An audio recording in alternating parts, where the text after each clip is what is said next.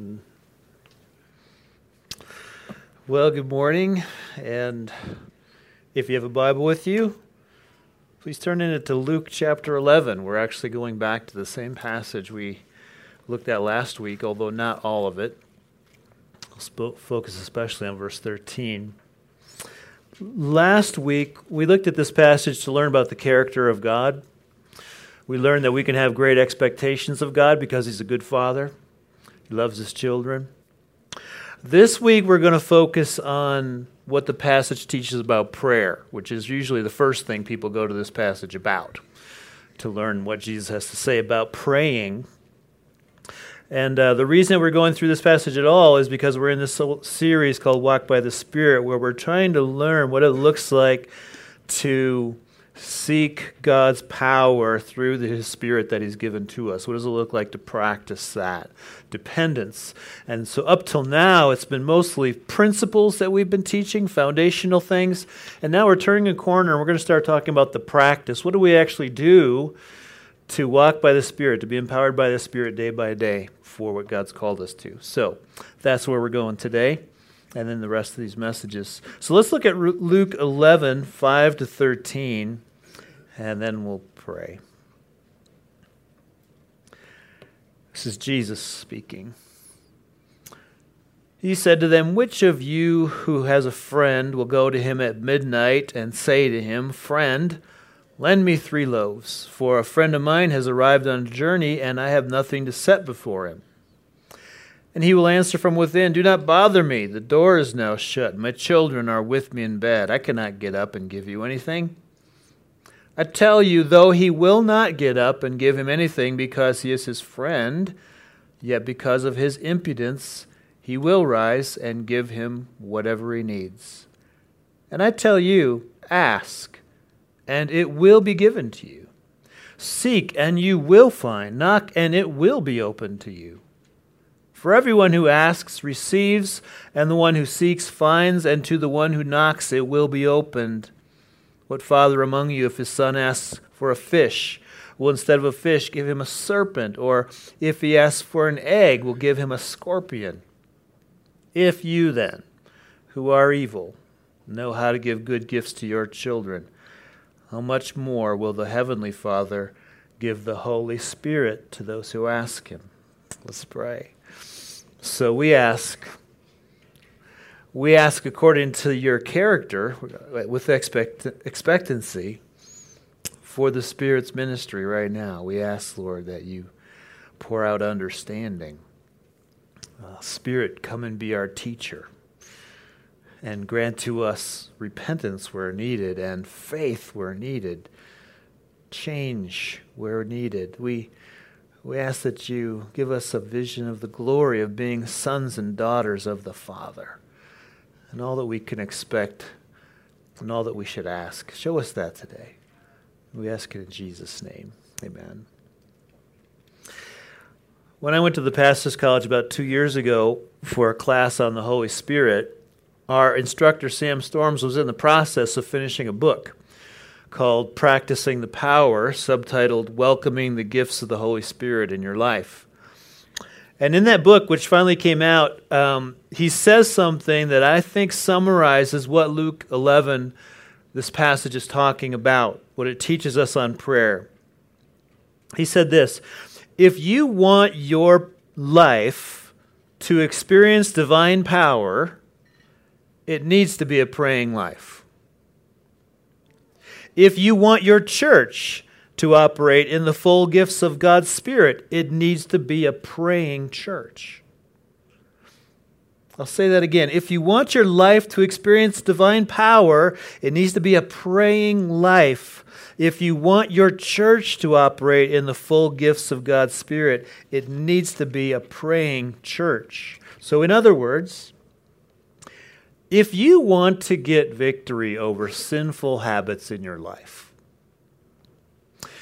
if you want joy and peace that you keep even when things get hard, if you want courage to speak to people about Jesus, if you want God to speak to us in prophetic words, and in the leading of the Spirit. If you want to see God heal people instantaneously, if you want to see God's kingdom come in miraculous ways, you must pray. Bottom line. We must ask God to pour out His Holy Spirit in power in order to see those things happen.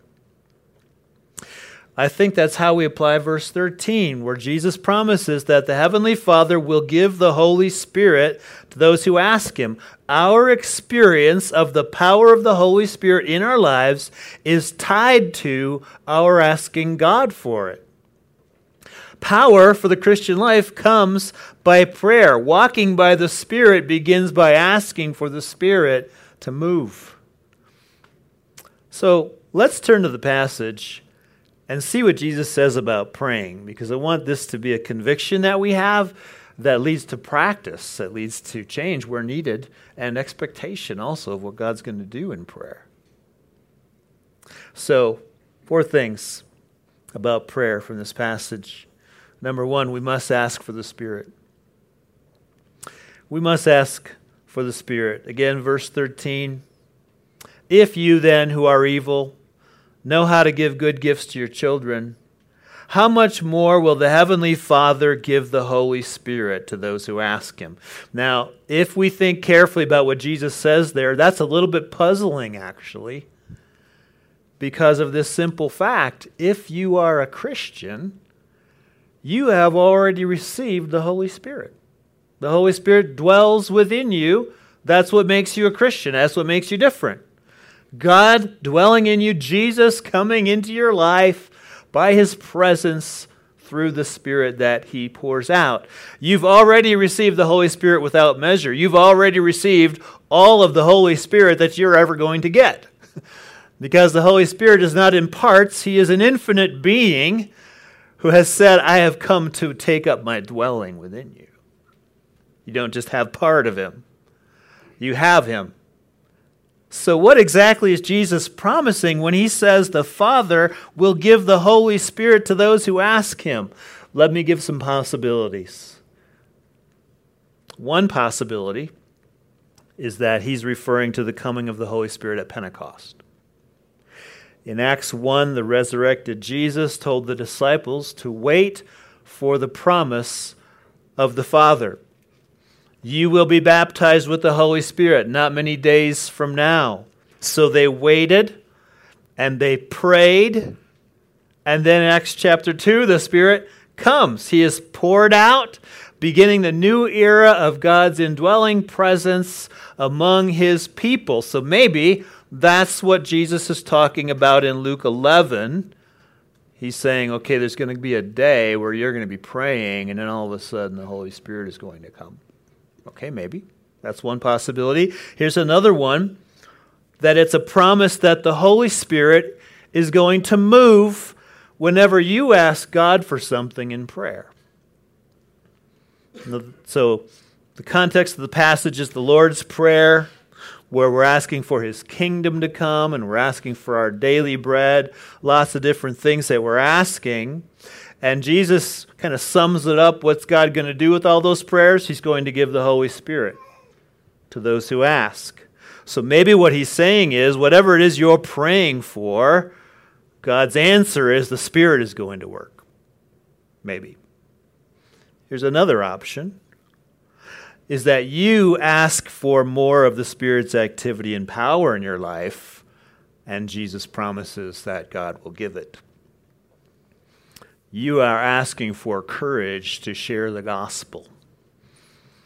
You are asking for healing. You are asking for victory over sin. And God gives the Spirit to do that. You're asking for spiritual power, and God gives that power. Which one of those options is the right one? I don't think we have to choose. All three are right because at the end of the day, all three are the same thing. The church needed God to pour out his spirit on all believers at Pentecost in order to be his witnesses and start this thing called the church growing all over the world. And we need the Spirit to come and move in the world and do things because whatever it is we're asking for, it only happens if the Spirit is active in doing it. And we need the power of the Spirit in our lives. We need to ask. I need you, God. I need you to work in me what I cannot do. They're all dependence on the Spirit. At the end of the day, we need divine power. And Jesus says, You can ask for that and God the Father will give it. You can ask for the Spirit to be at work, to empower you, to do what needs to be done, whatever it is. The Spirit is the answer to everything.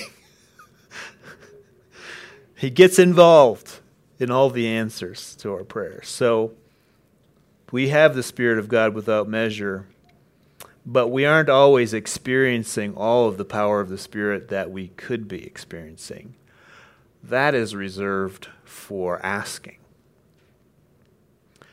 Power comes through prayer. Power comes by asking the Spirit to move. And I think that's why Sam Storms is right when he says if you want your life to experience divine power, it needs to be a praying life. There are things that God simply will not do unless we ask Him to do it. James 4 2 says, You do not have because you do not ask. I'll come back in the last point to explain why sometimes we ask and we still do not have, because there are reasons. But note this Jesus would not encourage us to ask God for the Spirit unless it really matters that we ask.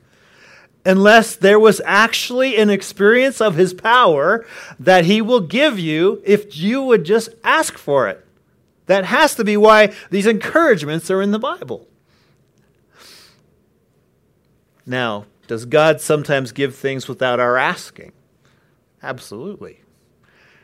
Did you ask for your next breath? God gave it to you. Every day, all day, God is doing things for us that we're not asking for because he's gracious, because he's merciful. He's so generous.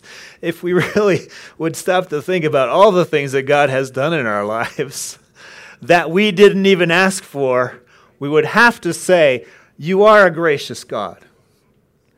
Our tendency is to focus on those 20 things that he didn't do and say, You're not gracious. But that's our problem. That's, that's not the reality. The reality is bigger than that. Look at all that he's done. So, yeah, he gives things without asking. But there are many breakthroughs and victories of the faith that he won't give unless we pray. And that's because God is a good father who teaches us to depend on him for everything. Praying is a way to practice our dependence on God and resist the idea that we can go it alone without him. It's a teaching mechanism. He withholds some things so that you get the idea you know what? I'm supposed to go to God for that. Every day I'm supposed to go to God for that. So he'll withhold some things to teach us a, a lesson about him. There's an illustration in a book by H.B. Charles that explains this. H.B. is this great preacher from the South. I think he was at last year's conference. He wrote a book called It Happens After Prayer. And in that book, he tells this story it's, I think, just an illustration. I don't know if it really happened, but a boy and his dad are riding their bikes uh, down a path, and they come to a place where a large tree branch is blown across the road. And so they have to get off their bikes and move this thing. And the dad says to the, to the little boy, Move that branch out of the way. And he stands there and lets the boy give it a go. And the boy gets up to that thing and he's yanking and pulling, and it's not going anywhere and he kind of gets a little bit frustrated.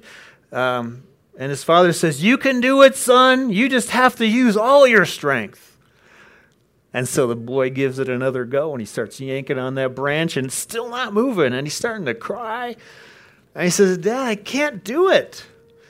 And the dad asks, Did you use all of your strength? Yes, the boy answered. No, you didn't, the father replied. You didn't ask me to help you. What are the obstacles in your path, friends? What have you been trying to move without success? God is teaching you something in that. He's saying you haven't used all of your strength because you haven't asked me about it. You haven't really depended on me. You're still trying to give it a go without me. There, there are things that won't move without God's strength, and we have to ask Him for it. There's personal breakthroughs, there's lives changed, there's miracles that can happen, but which won't happen unless we ask. We have to ask God for the Spirit. He's promised to give us the Spirit. That's the first takeaway from his teaching. We need to ask. Here's the second one we must keep on asking. we must keep on asking. That's the point of the first example Jesus uses in this passage the friend at midnight. So he has to go to his friend at a very awkward hour and ask for something, and the friend doesn't want to do it. And so he keeps on asking until finally the friend gives in. There's actually another parable just like that. It's called the persistent widow. It's in Luke chapter 18. There's this woman who has a, an enemy, an adversary. He's doing wrong things to her, so she keeps going to the judge and asking for him to do something, to intervene, and he won't do it. But then finally, he says, I will give her justice so that she will not beat me down by her continual coming. It's, you think that's an interesting parable? Is God like that judge? Is he like this frustrating person that you have to keep banging on their door and finally they yield? The point of the parable is just that if even an earthly judge like that, even if a guy who's not doesn't have a heart would eventually give in, won't God do that? And he is much better than this earthly judge. Way, way better. a father who loves you. In fact, that was the point of the parable. Jesus said that it was so we ought always to pray and not lose heart. Because this God is not like that, that judge. He's even better. You can impose on him, if you will. He's ready for you to do that. We must keep on asking. And that's hard to do, isn't it? It's always been hard to persevere in prayer. When Jesus was in the Garden of Gethsemane, for example, he knew that shortly he was going to be betrayed, he was going to be arrested, he was going to be crucified for our sins. So he brings with him his three closest disciples and he says, You stay here, and I'll walk over there. And he's going to be alone with his Father for that time before all this goes down. And he comes back to the disciples. He had told them, Pray and watch with me. But he comes back and they're all sleeping. And he says, Could you not watch with me one hour? Just one hour. But they couldn't do it.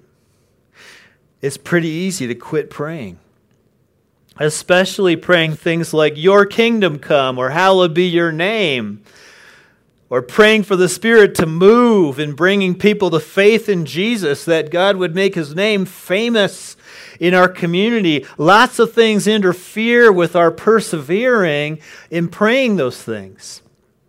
Physical tiredness can be an issue, no doubt about it. I had many prayer meetings in college at 6:30 in the morning where we were on beanbag chairs. And you'd wake up about 20 minutes into it and go, what, what were we talking about? I think the bigger hurdle is spiritual tiredness, or better said, spiritual unbelief. We just don't think it accomplishes anything. Or we really don't care all that much that God's kingdom come and that his will be done.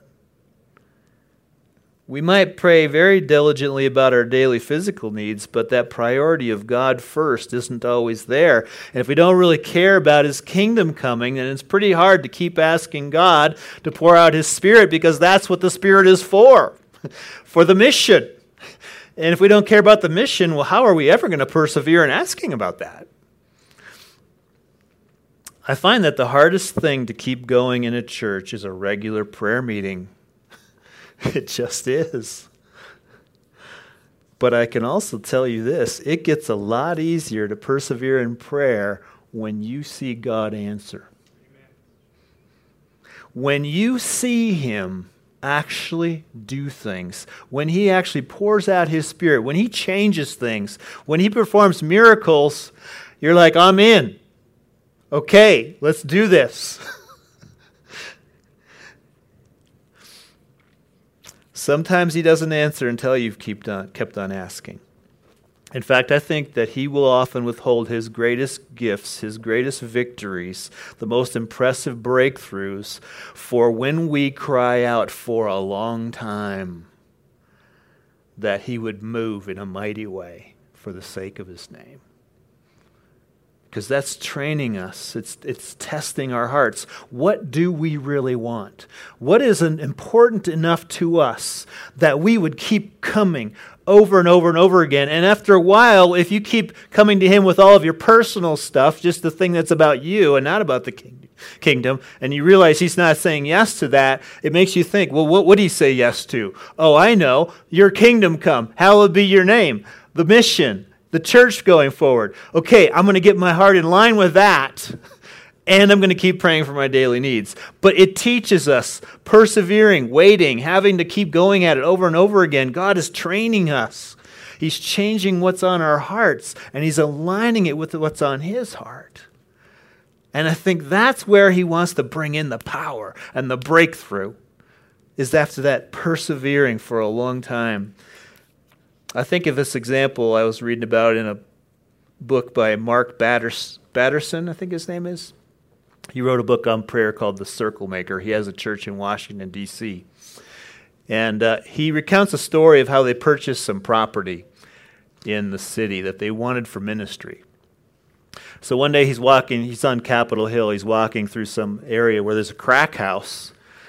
Not a good building, but in a really good place. and he, the idea came to him this would make a great coffee shop. This is a perfect location because he realized, you know, a coffee shop is like a modern day watering hole. You know, when Jesus met the woman at the well, everybody has to go there, right? And that's where Jesus intersects with the community. People gather at the watering hole, and that's where ministry can happen. And he says, you know, a coffee house. I think that's what that's what God wants us to be doing is to have that as part of our outreach. So they start praying for this building. And it's going to be millions because it's in a great location, even though it's not a great building. They prayed for eight years. They walk around this building, they lay hands on this building, they make it a habit. They're going to keep praying and praying and praying for this building because they think and they have the sense, and God's not saying otherwise. This, this is for ministry. This isn't for drugs anymore. This is so that the Word of God can go out. Eight years. Then the millions came in. Then they sold the property to them, even though other people offered more than they were offering. And now it's one of the sites for their church to meet in. It's an outreach for the community, and it's rated the number one coffee shop in Washington, D.C. That's a bonus, I suppose. But I suppose you need good coffee for people to come in. There's a lot of options out there. God will do that. How do things like that happen? Persevering. Your kingdom come. I think this is part of what that looks like. So we're just going to keep praying. We, if we don't get any no answers, if we don't get any sense that this is not what we're supposed to be praying for, we're just going to keep praying and we're going to ask. We're asking for it. And God eventually gave it to them. What great things might the Lord do among us and in our city if we ask the Spirit to move and we keep on asking Him. Who knows what five years, ten years could look like? Who knows if we won't have our own crack house story to talk about? We prayed for that thing. We kept praying for that thing. And now it's here. Nothing will be impossible with God. Bottom line is that asking for the Spirit to move is not just a one time deal. It's got to be a lifestyle. Like Sam Storm said, if you want your life to experience divine power, it needs to be a praying life. It's not just you're praying for something and then 10 years from now you see if that happened. It's about persevering, it's about going to God over and over and over again. Pour out your Spirit, work here, and He will. brings us to the third observation about praying is that we must ask with expectancy. We must ask with expectancy. I won't spend a lot of time on this because that was last week's message. But this is especially the point of the illustration of the child who asks the father for a fish. Jesus said it would be shocking if an earthly father answered his child's legitimate request with something harmful instead. Even earthly fathers are inclined to give their children what they need. And in contrast, God is the way better father. If you've put your trust in Jesus as Savior, you've been adopted as a son or a daughter, you're an heir of all of His good stuff. You've become His responsibility, and He's made certain promises to you to give you all that you need to live out His calling on your life. And then there's that summary promise in verse 13 the Heavenly Father will give the Holy Spirit to those who ask Him. So when you ask God for the work of the Spirit in your life, when you ask persistently, when you ask and don't lose heart, Jesus says, Be sure the Father will give you the Holy Spirit. He will act. You can expect to receive power and his activity. The whole point of this passage is to convince us that we have a God who answers prayer. He knows that we need divine power, and he's there to give it. I love Psalm 103, 13 and 14 on this. It says, Just as a father has compassion on his children, so the Lord has compassion on those who fear him. For he himself knows our frame. He is mindful that we are but dust. I love that last phrase. He is mindful, he is aware, he totally gets it, that we are but dust. Dust doesn't have a lot of strengths. dust blows around. It's of the earth and it returns to the earth. That's a picture of the humble origin of man, whom God formed from the dust of the ground. Genesis 2 7. Our raw material, if you will, is not impressive. Yet, though we are of such humble origins, God has made us his beloved sons and daughters through Jesus. He has compassion on those who fear him. He really does care. And he can give us no better gift than the power of the Spirit working in our lives, and he promises that gift. We can have great expectations of God. Mary reminded me of this as I was writing this sermon. I was struggling with faith again. And I'm doing it more out of duty than delight more out of obligation than expectation. And she came into my office and said, I have great expectations of God for this sermon. Optimism is Christian. You said that last week. I needed to hear that again. it's online, yep. Can't get away from it now. We must pray with expectation. That's what it looks like to believe Jesus. For me, it looks like asking the Lord to help me preparing a sermon and then believing that that help will come. And help has come. Help comes. Help has come several hundred times, in fact. And I have this tendency for it to all leak out for the next week. But believing, practicing belief, believing His words instead of the moment that's the Christian life. Expect God to pour out His Spirit as we seek first His kingdom. And that's exactly what was modeled by the early church after the apostles were released from custody in Acts chapter 4. I mentioned this prayer before, it deserves another look. Acts 4 29 to 30. And now, Lord, look upon their threats and grant your servants to continue to speak your word with all boldness while you stretch out your hand to heal. And signs and wonders are performed through the name of your holy servant Jesus. Notice how they pray there. It's not grant us boldness to speak about Jesus. And it would be really nice if you would heal a few people along the way sort of to give some pr- proof or whatever to our message. And um, some signs and wonders wouldn't hurt either. no, that's not how they pray. It's grant us boldness while you stretch out your hand to heal, and signs and wonders are performed in the name of Jesus. It sounds like they were expecting these things to happen. There's going to be healings. There's going to be signs and wonders. We're asking for boldness. We absolutely need to have that. But as we're doing it, as we're obeying you, as we're depending on your power, you're going to do stuff. we know that while you're doing it. That's the wording that they used. We don't always pray that way, I don't think. Not with that kind of expectation. Often when we pray, it's more of a hope than an expectation we qualify our prayers with things like, Lord, if it is your will, do this or that. Now, that's not necessarily a wrong way to pray. The leper came up to Jesus in Luke chapter 5 and he says, If you will, you can make me clean. And Jesus said, I will be clean. And he healed him. So that can be an expression of humility, of not demanding something, but leave it in God's hands. So I don't want you to feel self conscious if you pray like that. But I think that the phrase, if it's according to your will, that can also work against us if we pray that way all the time. Because can't we sometimes know that it's His will?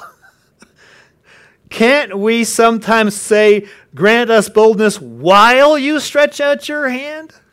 With an expectation that it's really going to happen? Can't we just expect God to move and to answer? I think we can. I think Jesus is encouraging us to pray that way. You can be sure that if something is not God's will, He's not going to do it, no matter how much you ask Him. What we might need more is to learn what His will is and then pray according to His will with confidence, with expectation. And just ask for what we know He wants to do and no ifs about it. And there's a way to know what is and isn't according to God's will. Number one, you get to know His character. You believe that He's the person in Luke chapter 11, this better friend, this better father who gives better gifts, someone whose door is open, somebody who is willing to be entreated, somebody who's not going to turn you away. You start by thinking, that's the actual God that I'm praying to. he, he doesn't have this, his hands up saying, Get out of here. He's, his hands are going this way. Come to me. Come to me. Tell me what's on your heart. And believing that he's good. It's believing you will receive power when the Holy Spirit has come upon you. That's what was driving those people in Acts chapter 4. Power is going to come. Power has come. Things are going to happen. God is here. So we get to know his character. The other thing we do is we get to know his promises and, fi- and pray according to promises. You know, so if you're if you're in need of something, it's absolutely something you have to have. I don't know what it is. You know, you're trying to pay off something. You you need food to eat. You need shelter. Whatever. There's a promise. I will never leave you nor forsake you. Now, so we say, okay, Lord, I believe you're a God who doesn't forsake me. You say so. You say you won't leave me. So here's what I need. And expect something's going to happen. We can pray expectantly. We should. Jesus wants us to. But it depends on knowing God better, getting the mind of Christ, understanding what His will is. Sometimes we're going to get it wrong. Sometimes we're going to ask and it's not going to happen. But it doesn't mean we shouldn't pray confidently. Now, there's one more thing to say about praying that has to go along with this expectancy. This is the last point. We must not ask with presumption. We must not ask with presumption. Presumption is when you assume God is going to do something, even though you don't have any clear promise from God that He's going to do that exact thing. For example, you see an advertisement for a great Christian conference in Florida, And you think, I, I think I'm going to go to that, even though I don't have the 500 bucks for the plane ticket. But I, I'm going to go to that. And so you buy the ticket online and you just expect God's going to provide the 500 bucks. Because this is a good conference, right? And why would God have any problem with that? So I'm going to go and I'm going to buy the ticket even though I don't have any money. He's going to, he's going to bring in the 500 bucks. And then the bill comes in and you don't have the 500 bucks and you go, "What's going on here?" Presumptions going on there. There was no ex- explicit promise in the scriptures that he's going to give you 500 bucks to go to Florida. He has principles, yes. You can expect things, yes, but the exact thing that you're saying I want, you don't have a specific promise about that. You can't just act as if, oh, yeah, he's going to do it because I want it. This is sometimes called name it and claim it theology. If I have faith that it's going to happen, then it will happen. I'm claiming healing in Jesus' name, and so you are healed. Things like that. So it's no longer about whether something is God's will or not, it's about my faith. It comes back to me. My faith is the game changer, not God. Well, this passage warns against that kind of presumption. And you see hints of it in the surprise ending of the passage. Jesus had been talking about asking for God's kingdom to come and asking for daily bread, encouraging us to expect to get what we need from God. But the only specific thing that he promises the Father will give is the Holy Spirit in that whole passage. He doesn't specifically say, if you ask God for a fish, he will give you a fish. He just promises if you ask for a fish, he won't give you a serpent. The only thing he promises specifically that he will give is the Holy Spirit. So your needs will be met, and God is going to move, but it might not be exactly what you are asking for. You can't just name it and claim it. And there's a couple reasons why we don't always get exactly what we're praying for. One reason is that we have wrong motives in asking. James 4 3 says, You ask and do not receive because you ask with wrong motives, so that you may spend it on your pleasures. See, to you, the thing that you want seems right. It seems like, of course, God will give that to me. It's a good thing. But it's really not about God's kingdom coming and His will being done. It's about our pleasures.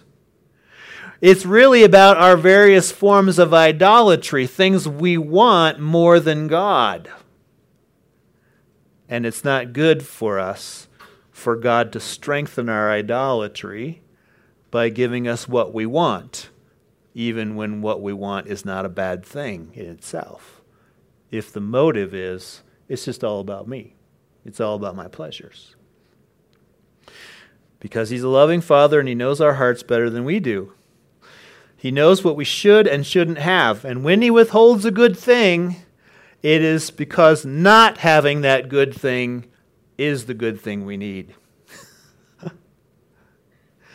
So we can't just claim things to be ours because we prayed for it, because we don't always see our own motives clearly, but God does. And sometimes He says no because of that. The other reason we can't be presumptuous about what God is going to do is that we don't know the secret will of God. Deuteronomy 29 29 says, The secret things belong to the Lord our God but the things that are revealed belong to us and to our children forever, that we may observe all the words of this law. So God has secret things. God has purposes and plans and strategies that He hasn't told us. So we might ask for something that looks like, obviously, this should happen or I should get that. Clearly, this is necessary for the kingdom of God to advance. And he says, No, actually, I have a different plan. I just haven't told you what it is. God has revealed in his scriptures many things about what he's done and what he is doing and what he's going to do, but he hasn't told us specifically what he's going to do in any given moment. So we know that God will heal people physically. We've got all kinds of examples of that in the scripture. We've got reasons to pray for that. Paul prayed for healing for people. But we don't know if he's going to heal Sally today from her pneumonia. We know that God will save people from their sins, from every tribe and people and nation, but we don't know if He's going to save your next door neighbor. We know that God has promised to supply our needs, but we don't know if He's going to give you enough money to fix your car this week. There are just going to be times when everything looks good and right and our motives are pure, so long as we know. And God says, No, I'm not going to do that. I have my reasons. You just have to trust me on this one. So we shouldn't pray with presumption. We have to leave room for the sovereignty of God. And we have to remember what Nebuchadnezzar said in Daniel 4:35 about God. He does according to his will among the host of heaven and among the inhabitants of the earth. And no one can stay his hand or say to him, What have you done? He does according to his will, and his will is not always known to us. now, we might wonder, well, how can I pray with expectancy about anything then? how can we have a sense that something is actually going to happen that we're asking for? If things are like that, I can't know my own motives. I don't know what God's doing in his secret will, so how can I be expectant? It goes back to what we've already said. We believe what Jesus says about God's character. He really is a good father. If that thing that you are asking for is necessary for your well being and for the kingdom of God, you will have it. So that's expectancy. It's not 100% certainty, but it is confidence. We can pray with confidence and expectancy without having absolute surety of what the thing is that we're going to get because of his character. He really is good. He will never act against our best interests. We can really be like the kid who goes to his father, who's a good father, and they just kind of expect nine times out of ten. you know, he's definitely he's, he's, he's susceptible to giving me what I want. you know, we have this certainty, sort of a, a, a, confidence, I should say, with a good dad. So it's his character that helps us to pray with expectancy, but also his promises. The more you know what God has actually said, I will do, the more you can see does this thing I'm asking for line up with that or not? Is this consistent with how God operates in the world? Is this consistent with what He said? I will do this. Because the more that you can see your prayer requests falling in line with God's promises, the more confidence you're praying according to His will. And First John says if we pray according to His will, He hears us. And if we know that He hears us in whatever we ask, we know we have the thing that we've asked for it's according to his will. And you know if it is or isn't because you know the promises of God. so when I prepare a sermon and I'm asking for God's help, I'm pretty sure he's going to answer that. At least after Mary comes into the room and reminds me. because it's not just my pet project, it's not just my thing that I want to do. It's a calling, it's a it's a responsibility. And God has said, This is how I want to speak to my people. So get in your seat and get in front of your computer and start writing and expect me to help you. I can be pretty confident about that, that help is going to come because I know it's part of His will. Let me close with this. Uh, to quote Sam Storms again, if you want your life to experience divine power, it needs to be a praying life if you want your church to operate in the full gifts of God's Spirit, it needs to be a praying church. So we want to put this in practice as a church. We want to be praying and praying together. So Tuesday night, we had our advisory team meeting and we talked about different ideas because we are asking and we want the full range of the Spirit's activity among us. We want His power to be known. We want it to be known that God is really among you. We want to experience transformation and breakthroughs. And we know that praying is part of that. So we have ideas. One is bring back the prayer ministry time that we used to have at the end of services. If you were here five years ago, I guess probably in Rangeview and before that, it would be regular that we'd have people available in the front of the church after service to pray for healing, to pray for whatever you need. We want to have something like that. That's that's one possibility. That's really one of the things I hope to get from Mark Prater's weekend here is training on how to develop a team that's uh, kind of available. Um, another one was gathering for prayer on Sunday morning before this meeting and just praying and asking God, meet us today, lead us, make us open and receptive any kind of changes you want to make. Um, we're still going to plan. But Lord, what we've got this plan, but what what have we missed? What do you want to insert? What do you want to take out? We might have a prayer time for that in the morning before service. And another idea was to start a Wednesday night worship and prayer meeting. I was jokingly calling it the Holy Fire Night. but just another format, another venue that maybe is not quite as structured, but still with structure, still with oversight. But where we can really pursue God and really pursue the Spirit and really um, practice growing in the gifts like prophecy. Um, we are thinking a Wednesday night or something like that meeting where we can do that and bring in, you know, worship, bring in different gifts, have a different format. We'd really like to do that. I put that idea past some of our young adult leaders on Friday night, and they were good to go. That was all thumbs up. So I think we've got people that are actually interested in helping it pull it off, which is key. Pray with us about these things. The last thing we want is to go through a whole series on Walk by the Spirit and nothing changes.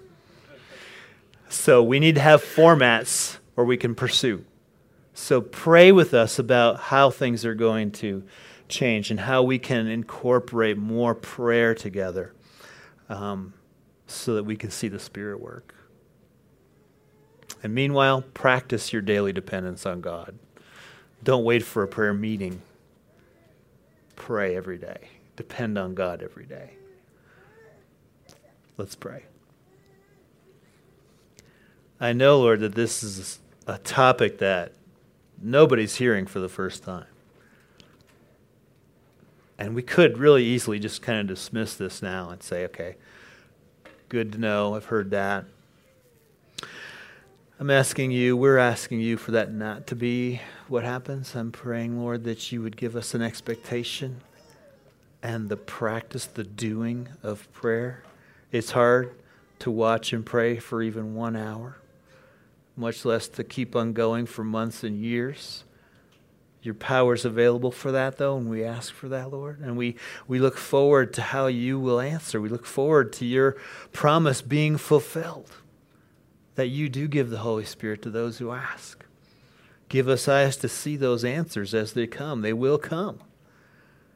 And may it be for our joy and for your glory. We ask it in Jesus' name. Amen.